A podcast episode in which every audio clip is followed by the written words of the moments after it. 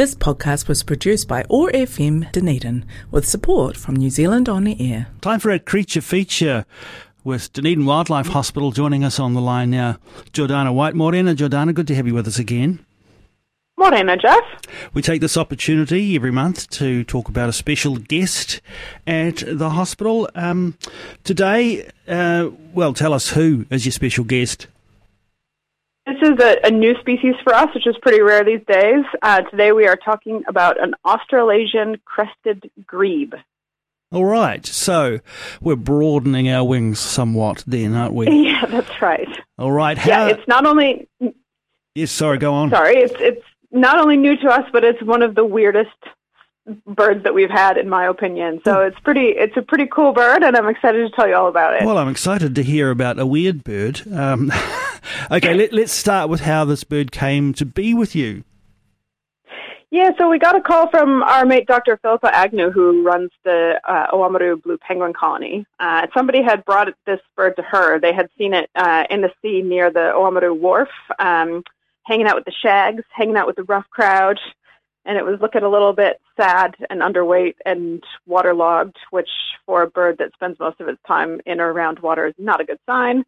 Um, and it was scooped up and brought into PIP. Um, so she rang us and, and um, had it transported down to us. So Oamaru, it's it's not that unusual for them to be seen there. They're kind of seen all over from time to time, but um, certainly not a normal uh, bird that you'd find in their harbor. And uh, on receipt of this grebe, what did you find was the issue with it? So we couldn't find any injuries, which is good. Um, but like I said, he was quite underweight, um, and he's so he's a juvenile. We think he's about five to six months old, and probably most likely, the, so he's this this would be this year's one of this year's chicks, um, and just maybe hasn't quite learned how to grebe yet. So uh, the the fact that he was waterlogged and not waterproof is a sign that he's he's just he hasn't figured things out quite yet. Uh, needs a little bit of help to reset himself, um, which is what he's doing in hospital. And we we don't have um, so normally if we have a patient that is doesn't require veterinary care uh, under you know under you know hospital level veterinary care, we would send them out to a rehabber for the sort of the second part of their um, care. But we don't have any rehabbers anywhere that do grebes because they are so rare. There's really not a um, you know niche for it. Uh, so we're actually doing the rehabilitation of this of this particular patient. Um, sometimes we do that with certain types of uh, seabirds.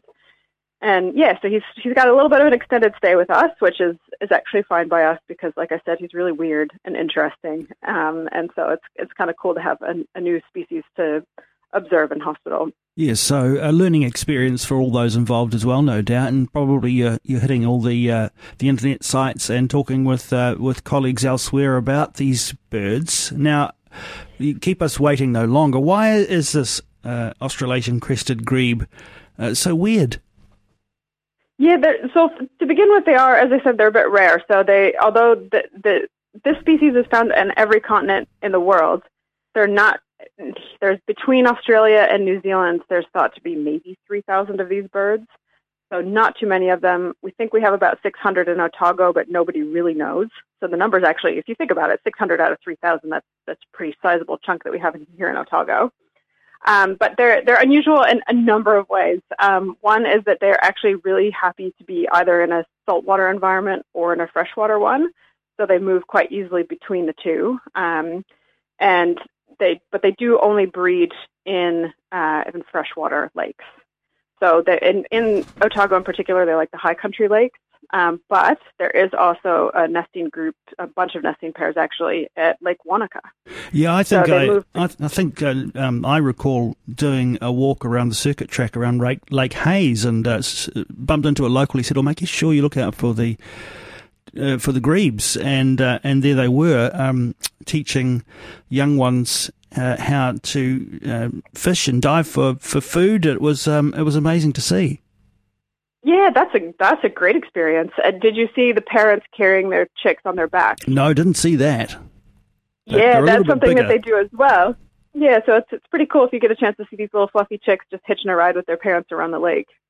And as you stuff. said, yep, they they do quite interactive, teaching their young ones. Um, the, another thing that's a little bit unusual is they can have three clutches of eggs per year, which I guess in and of itself isn't that unusual, but they do a rather unfortunate thing, which is when they've had then they've laid the next clutch, they kind of just boot the the, the previous chicks, oh. uh, which doesn't always result in the best mortality rates.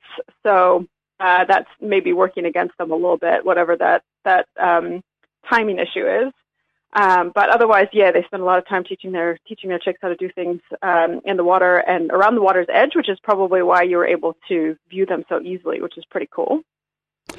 Um, but I think one you may have seen, I don't, I don't know if you if you remember this, but one of the things that I find so unusual about this bird is just how it looks.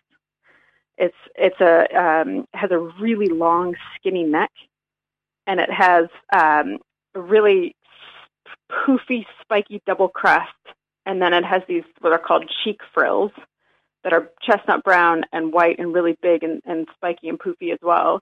So I think it looks like very much like a rock and roll bird. Yeah, I think bit it's of, bit of I think a Rod Stewart. It's, I, I, would say like maybe kiss a kiss look, yeah. uh, or I also think that this the feathers make it look like it's it's mullet adjacent it could be it could be viewed as a little bit of a mullet hairstyle or feather style or whatever. Um, but you can't. I mean, you're an adult in its adult plumage. So yeah, that's definitely the silhouette of the the big poofy kiss style hair. Is um, yeah, you can't mistake it. Yeah. So that that's pretty cool. But it's also um, what you probably didn't see at Lake Hayes is that uh, so on land they're extremely awkward. Their feet are moved really far back on their bodies and that's because they're made for diving and they're made for power in the water and the placement of their feet and their legs makes sense for swimming and diving but it doesn't make sense for walking so in the hospital um you know we let it out for exercise. It, it has this kind of like weird side to side uh wobbly walk and its super long neck does this king cobra impression where it's sort of snaking back and forth side to side and not in time with the rest of its body. So it's it's quite a sight to see. Um, and one of the things that I find fascinating too are its feet, which it, they have three toes, and the three toes are encased in these flat flaps of skin called lobes. They're just called skin lobes. And they, when the bird is swimming, it's really clever. But when the bird is swimming, um, it gets it gets really hydrodynamic on the forward stroke. So when you want when they want to move smoothly through the water, and then when they do a backward stroke for the power, those flaps open up like little parachutes and give them more um, more thrust. It's, it's pretty clever, but it's really weird to look at. All right, so so graceful uh, on and under the water, but perhaps not quite so much on land.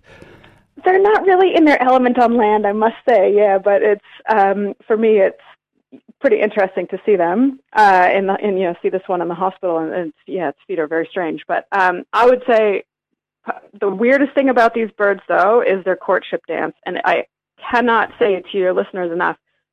Google it, look it up on YouTube, and see if you can find a. There's a, a bunch of them out there. I went down a bit of a rabbit hole looking at them, um, and I'm just going to read you a description. Uh, I think this is from the um, New Zealand Birds Online uh, resource because I can't say it any better than this. But their, their courtship dance includes synchronized head shaking that shows off their head crests, a weed dance where they dive and offer each other water weed. And, and I'm not kidding that this is called this, the ghostly penguin, where they rise chest to chest while walking on the water and a growling cat display. Wow. That would yeah, be something so, to see, wouldn't it?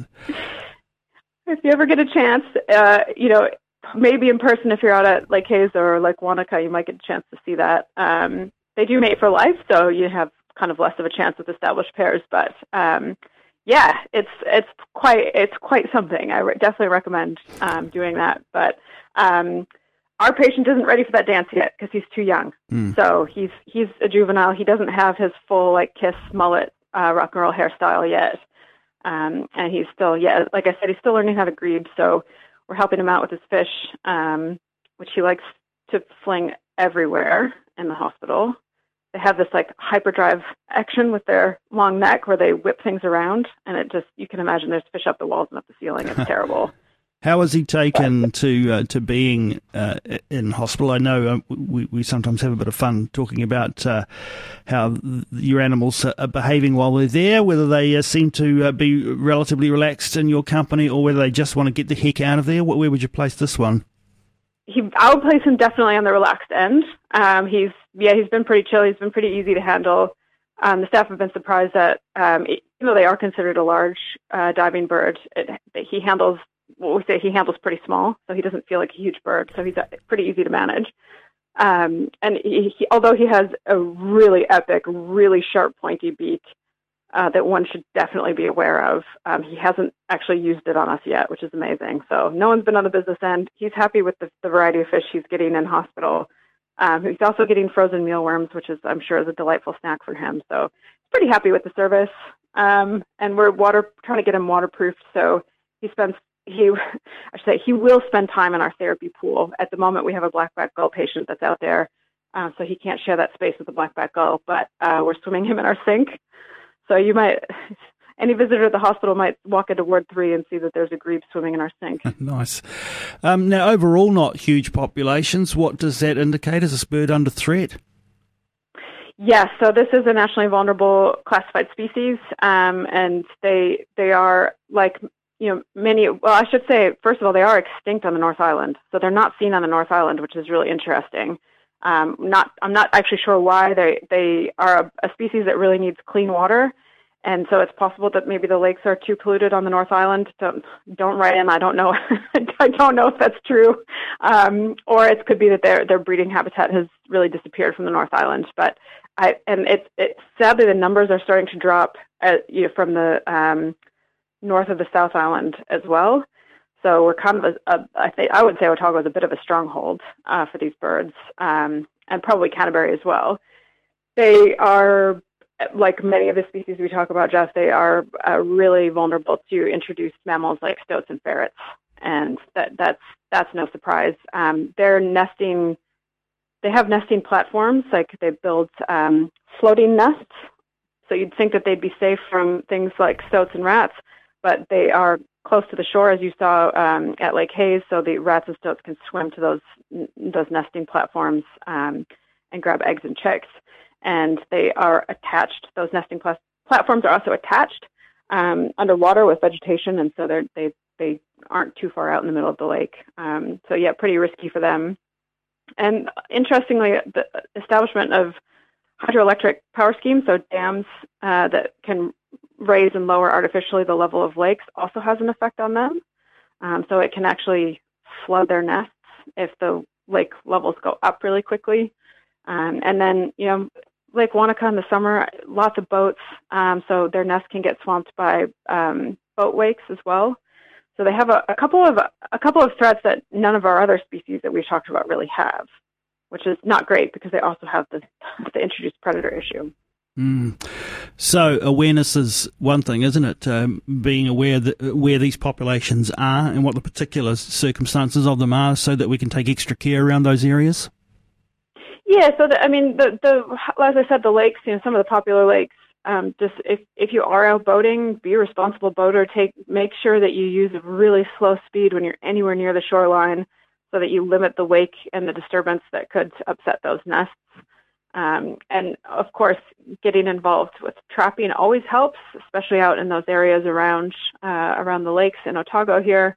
Uh, and should you happen to have, should you be lucky enough to have a batch in Wanaka, and you want to help out specifically with this very weird and cool species, um, check out the um, Lake Wanaka Grebes page on Facebook, and that's a, a project run by John Darby, who's a total legend uh, knows heaps about grebes and is working on uh, a project to help um, bolster their numbers out that way. And there's probably lots of volunteer opportunities with them. Brilliant stuff. Oh, well, there we are. We've all learned something, including uh, the staff at Dunedin Wildlife Hospital, uh, about the Australasian crested grebe. Jordana Whyte, thanks once again for bringing us this wonderful creature so that we get to learn a little bit more about it. We look forward to catching up with you again in a few weeks' time. Excellent. It was my pleasure. Thank you, Jeff. The Wildlife Hospital Dunedin treats sick and injured native New Zealand species right here in the heart of Aotearoa's wildlife capital. Their expert veterinary team patches up more than 500 patients every year, returning the majority of them back to the wild where they belong. You can learn more about the hospital, including ways to support this charitable trust, at wildlifehospitaldunedin.org.nz or follow their Facebook page for more fabulous creature content. This podcast was produced by OAR FM Dunedin with support from New Zealand On the Air.